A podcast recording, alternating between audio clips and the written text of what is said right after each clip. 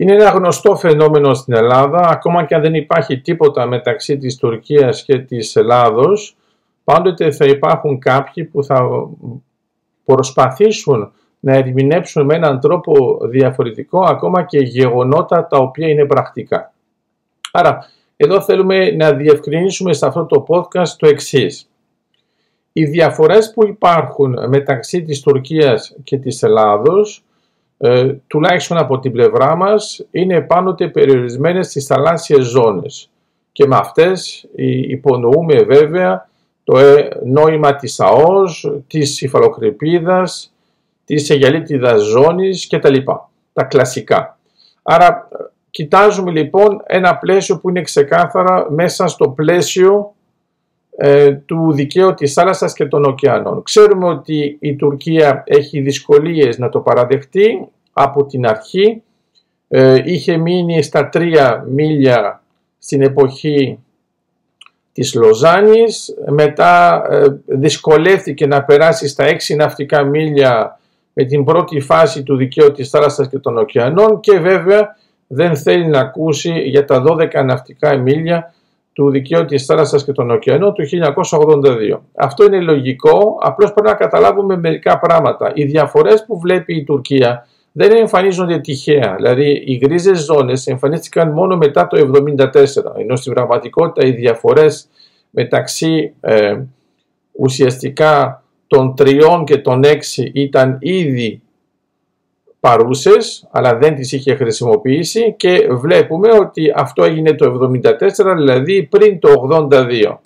Το 82 ήταν μια μεγάλη ήττα για την Τουρκία γιατί προσπαθούσε από το 78 να μην υπάρξει το ζήτημα της ΑΟΣ, να μην περάσουμε στα 12 ναυτικά μίλια, γιατί καταλάβαινε ότι η ΑΟΣ ουσιαστικά βοηθάει υποστηρίζει τα νησιά και τις νησιωτικές χώρες. Αυτή επειδή είναι μια χερσαία χώρα, εκτός βέβαια από την Ήβρο και την Τένεδο ε, που μας έχουν αρπάξει από το 1923, ε, για τις άλλες περιοχές παίζει καθαρά χερσαία. Κατά συνέπεια, στο μυαλό της, επειδή δεν μπορεί να πάει πιο πέρα, θεώρησε ότι η ΑΟΣ είναι κάτι που είναι φτιαγμένο για να βοηθήσει αποκλειστικά την Ελλάδα εναντίον της Τουρκίας και δεν έβλεπε ότι αυτό είναι το δίκαιο της θάλασσας και των ωκεανών για όλους.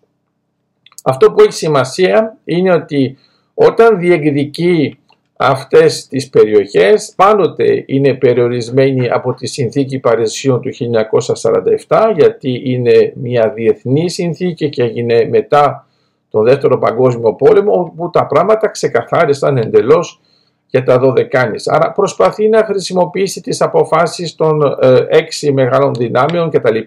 Αλλά στην πραγματικότητα έχει ένα θέμα με την χρονολογία. Από τη στιγμή λοιπόν που έχουμε τα νέα δεδομένα πρέπει να είμαστε και εμείς πολύ ξεκάθαροι. Αυτό που έχει σημασία είναι η ΑΟΣ. Ε, πρέπει πραγματικά να αφήσουμε πίσω το θέμα της υφαλοκρηπίδας γιατί είναι μια τεράστια σπατάλη χρόνου που δεν έχει ε, κάποιο άνοιγμα ενώ η ΑΟΣ είναι εντελώς μια ανοιχτή δομή που μας επιτρέπει να είμαστε μαζί με άλλες χώρες και γι' αυτό το λόγο μάλιστα από τη συμφωνία υφαλοκρηπίδας που είχαμε με την Ιταλία περάσαμε σε μια συμφωνία ΑΟΣ και ακριβώς πάνω στα ίδια σημεία. Αυτό σημαίνει τι, σημαίνει ότι η Ελλάδα του 21ου αιώνα πρέπει να επικεντρωθεί σε αυτόν τον τομέα μέσω της ΑΟΣ.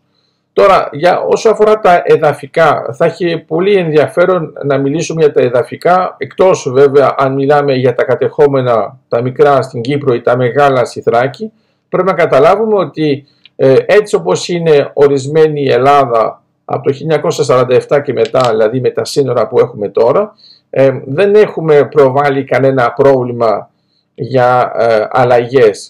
Στην πραγματικότητα αυτό που πρέπει να καταλάβουν είναι ότι η Τουρκία δεν παίζει τόσο πολύ πάνω σε αυτό. Στην πραγματικότητα θέλει να παίξει σε μερικά νησιά γιατί δεν έχει τα κότσα να πάει πιο πέρα. Άρα πρέπει και εμείς να μην αναλύουμε τα πράγματα πάνω ε, με έναν τρόπο παράξενο.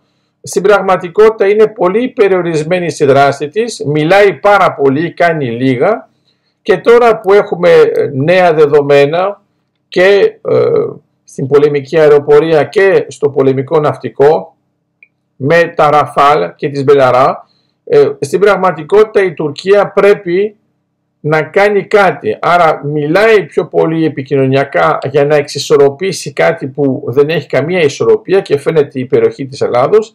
Από τη δικιά μας την πλευρά πρέπει να συνεχίσουμε τη δράση μας επί του πρακτέου χωρίς να απαντάμε απαραίτητα σε οποιοδήποτε παράλογο επιχείρημα της Τουρκίας γιατί δεν έχει νόημα, σπαταλάμε χρόνο.